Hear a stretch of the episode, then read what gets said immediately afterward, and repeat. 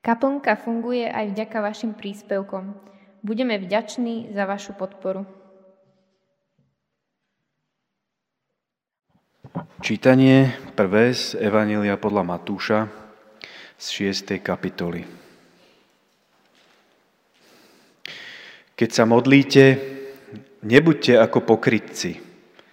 Tí pri modlitbe radi stoja v synagógach a na rohoch námestí, aby urobili na ľudí dojem.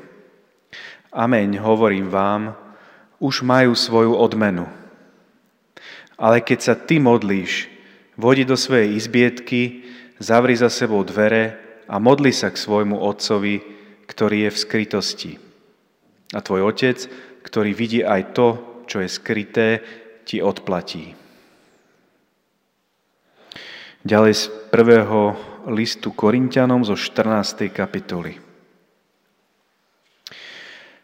Ak však nepoznám zmysel reči pre toho, kto hovorí, budem cudzincom. A ten, čo hovorí, bude cudzincom pre mňa.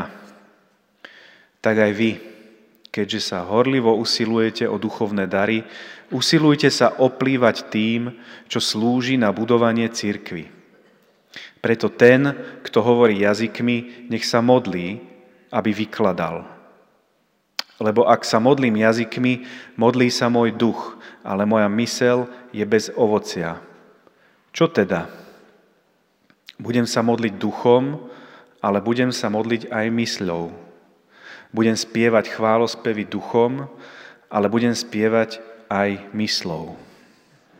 Predovšetkým teda žiadam, aby sa konali prozby, modlitby, príhovorné modlitby, vďaky za všetkých ľudí, za kráľov a za všetkých, ktorí majú moc, aby sme mohli žiť nerušene a pokojne vo všetkej pobožnosti a dôstojnosti. Toto je dobré a príjemné nášmu spasiteľovi, Bohu, ktorý chce, aby všetci ľudia boli spasení a spoznali pravdu, lebo jeden je Boh a jeden je prostredník medzi Bohom a ľuďmi, človek Kristus Ježiš.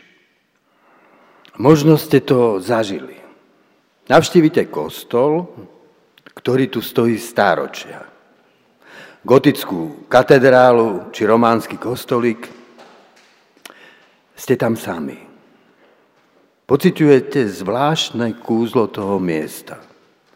Samota je plná prítomnosti. Ticho plné šepotu stáročných modlitieb, ktorými je presiaknutý každý kameň. Počasie tam prídete znova. Cirkevníci sedia v laviciach, prichádza kňaz, začína bohoslužba. Tento raz je atmosféra úplne iná. Muž v zdobnom rúchu neprirodzeným svetým hlasom spieva alebo prednáša modlitbu. Neviete sa celkom ubrániť pocitu akejsi nepravdivosti a predstierania. Duch ako by sa z toho úžasného miesta vytratil. Podobné rozpaky vyvolávajú však i neliturgické bohoslužby evangelikálnych církví. Modlitby síce nie sú predpísané, modliaci sa vyjadruje vlastnými slovami, no pocit nepravdivosti je rovnaký. Prečo modlitba? Keď je vyslovovaná verejne, tak často vyznieva ako falošná, nepravdivá reč? Verejne prednesená modlitba v sebe nesie istý rozpor. Napätie medzi intímnym a verejným. Keď prehovorím pred zhromaždenými ľuďmi, stávam sa účastníkom verejnej udalosti. Som si vedomý pozornosti, ktorá sa na mňa upiera. Svoju vnímavosť to nevyhnutne, moju vnímavosť to nevyhnutne obracia k vonkajšiemu dianiu. Zapínam kontrolný systém sociálnej inteligencie. Zvažujem, čo sa hodí a čo nie. Som porozumený alebo neporozumený? Som prijatý alebo odmietnutý? Modlitba v protiklade k verejnému prehovoreniu sa od vonkajšieho obracia k vnútornému. Na tu a teraz prestáva záležať. Vymaňuje sa z konkrétnej situácie, aby mohla spočínuť vo väčšnosti. Smeruje od povrchu k hĺbke, od epizód života vznikajúcich a zanikajúcich v čase k tomu, čo vo mne trvá, ako nenaplnená prázdnota, túžba, otázka. Od vedomia, že som videný inými ľuďmi k vedomiu, že som poznaný Bohom. Modlitba smeruje ku skrytosti. Verejný prejav k zverejneniu. Práve takto o modlitbe predsa hovoril Ježiš. Nebuďte ako tí pokryci, ktorí sa modlia, aby ich ľudia videli. Grécké slovo hypokrites doslovne znamená herec. Herec svoju rolu predstavuje publiku, aby ocenili jeho výkon. Nevyjadruje seba, stelesňuje postoje a city postavy, ktorú reprezentuje. Verejná modlitba sa ľahko môže stať hereckým výkonom. Keď sa modlíš, radí nám Ježiš, zavri sa do svojej komórky. To, kým naozaj som, je skryté. Potrebujem sa utiahnuť do skrytosti, aby som to, čo je skryté, odkryl. Skrytému Bohu.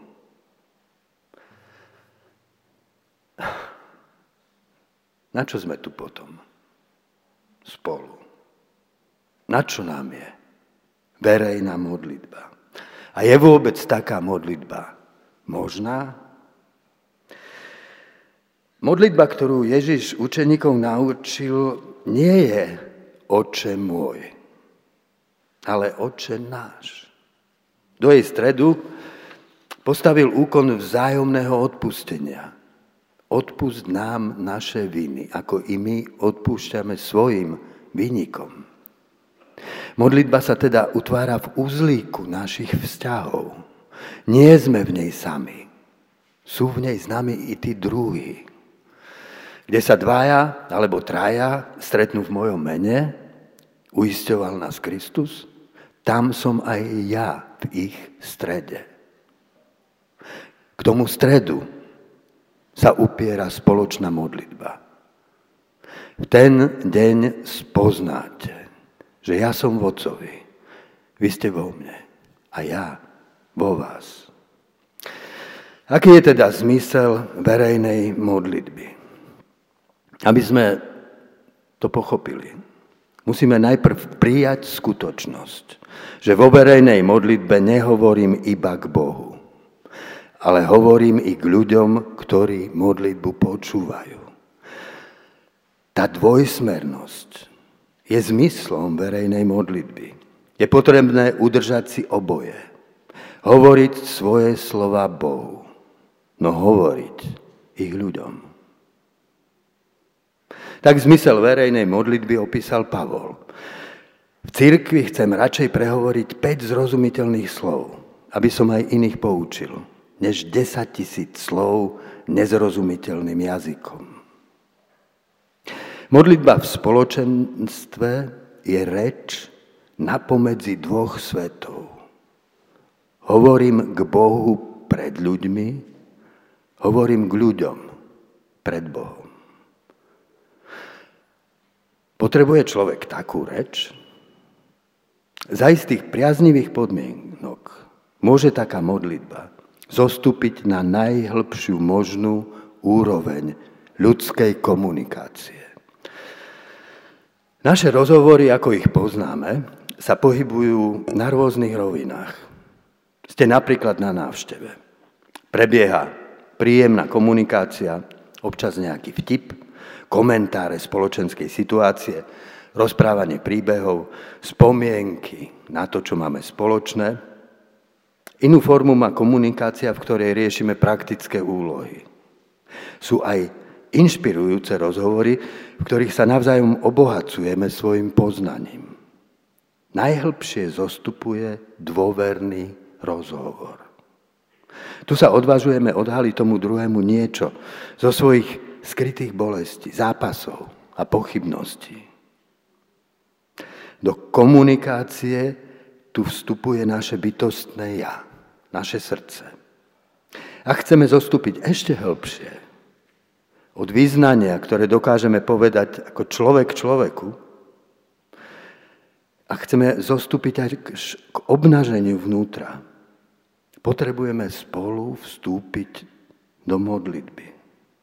Vyznať to, čo je možné povedať iba v Bohu. Vysloviť v Božej prítomnosti svoj úžas nad dárom existencie. Nevysloviteľnú vďačnosť za to, že som že si ty a on.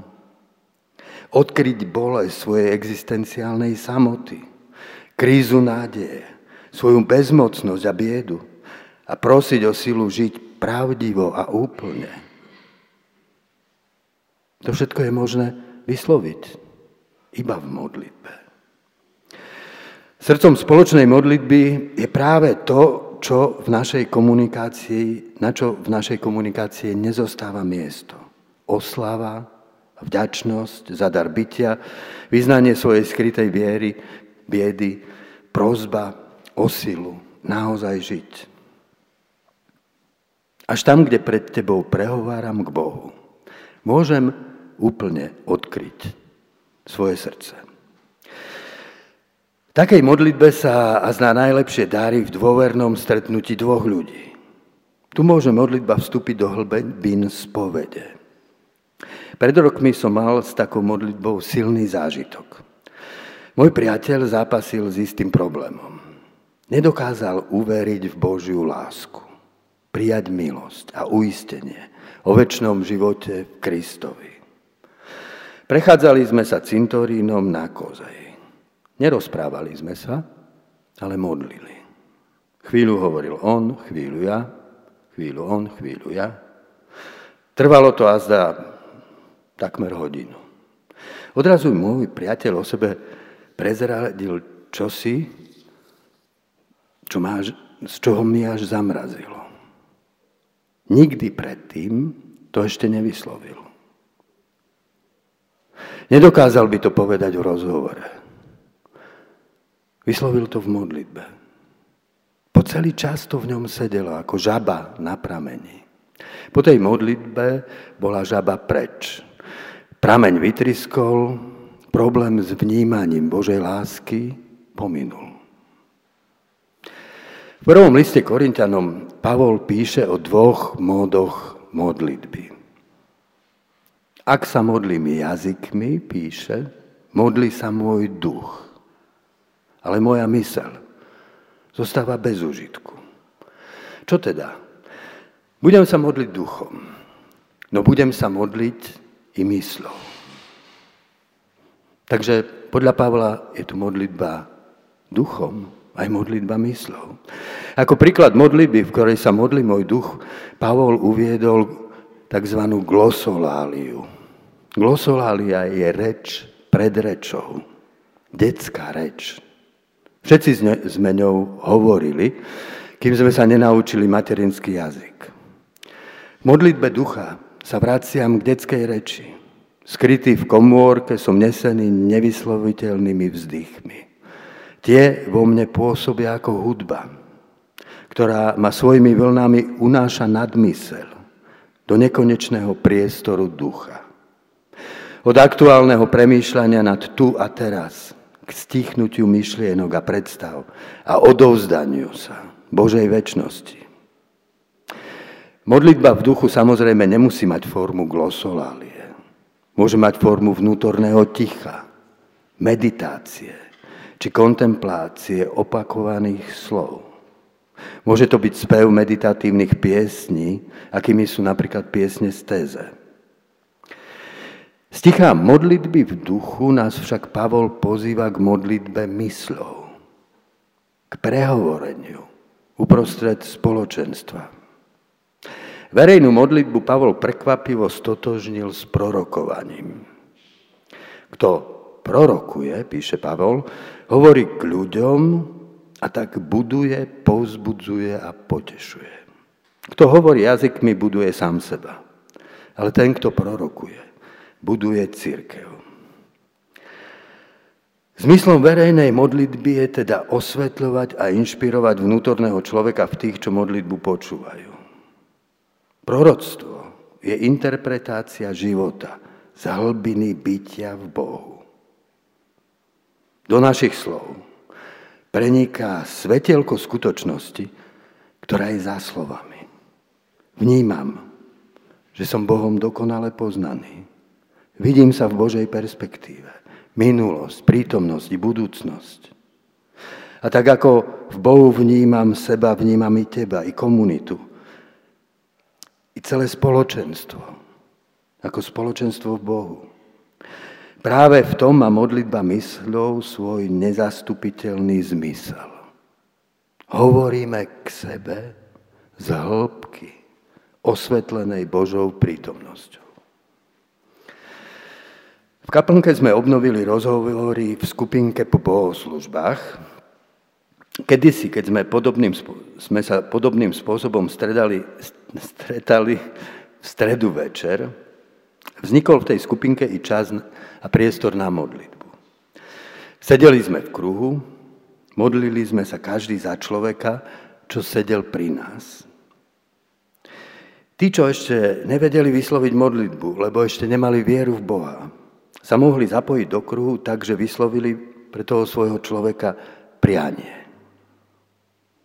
Najprv sme v tichu otvorili svoje vnútro Božej prítomnosti. Modlitby, ktoré ľudia potom vyslovili, boli občas neuveriteľne hlboké. Sedeli tu ľudia, čo sa navzájom nepoznali, mnohí. A predsa citlivo a hlboko pomenovali vnútorný stav toho, za koho sa modlili. Odkiaľ sa to v nich vzalo? Žásol som. Zretelne som vnímal, že tú modlitbu medzi nami utvára duch Kristov a prepája nás tak v nej hlbokou vzájomnosťou. Ako je to teda s modlitbou v liturgii? To, čo sa deje na bohoslužbe, je skutočné iba vtedy, ak sa to deje ako účasť na spoločnej modlitbe. Hovoríme a spievame spolu ponorení v Bohu. Homília je hlboká a skutočná, iba ak vznikla z modlitby. Modlitba ducha sa v nej pretavila v modlitbu mysle, aby mohla byť verejne vyslovená pred Bohom a v Bohu. Pieseň v liturgii by bola iba prázdnym popevkom, ak by sme ju nespievali ako modlitbu, v ktorej spolu hovoríme k Bohu. Dnes po prvýkrát v kaplnke otvárame liturgiu modlitby. Liturgia, ako sme si povedali minule, je verejnou službou. Je otvorená pre všetkých. Spoločná modlitba v sebe potrebuje zahrnúť celý náš svet s jeho traumami, zápasmi a otázkami. Pavol v prvom liste Timotejovi napísal, žiadam, aby sa konali prozby, modlitby a vďaky za všetkých ľudí. Za kráľov a za tých, čo sú postavení v moci. Aby sme mohli žiť nerušene a pokojne vo všetkej zbožnosti a dôstojnosti. To je dobré a príjemné. Nášmu spasiteľovi a Bohu, ktorý chce, aby všetci ľudia boli spasení a poznali pravdu. Do liturgie modlitie budeme vkladať aktuálnu situáciu spoločnosti. Ľudí, medzi ktorými žijeme. Životné prostredie, ktoré svojím spôsobom života poškodzujeme. Spojíme v nej svoje srdce s Božou vôľou. S tou vôľou Boha, ktorý chce, aby všetci ľudia boli spasení a poznali pravdu. Predostrieme v nej i vaše modlitby. Tak ako sme ich nazbierali v tejto modlitebnej schránke, ktorá je samozrejme otvorená pre ďalšie vaše modlitby, ktoré sa budeme modliť o mesiac v liturgii modlitby. Najprv svoje vnútro pripravíme v tichu, aby sme mohli celkom vstúpiť do spoločnej modlitby. Potom prednesieme modlitby, čo sa nazbierali v modlitebnej schránke. Takto sa v modlitbe spojíme v Kristovi do jedného tela. Naša modlitba bude však skutočná, iba ak každý z nás do nej vloží svoje srdce, celú svoju vôľu. Ak sa naša vnútorná účasť modlitby z liturgie vytratí, liturgia zostane prázdna. Jej slova akokoľvek vznešené budú znieť falošne a teatrálne. Ak sa do liturgie každý vložíme v bytostnej modlitbe, Kristov duch bude obnovovať našu individualitu i našu vzájomnosť. Ako napísal Pavol, tajné veci srdca budú zjavené. A ten, kto, to, kto do takého liturgického deja vstúpi, možno i poprvýkrát, bude s úžasom vnímať. Naozaj, Boh je medzi vami.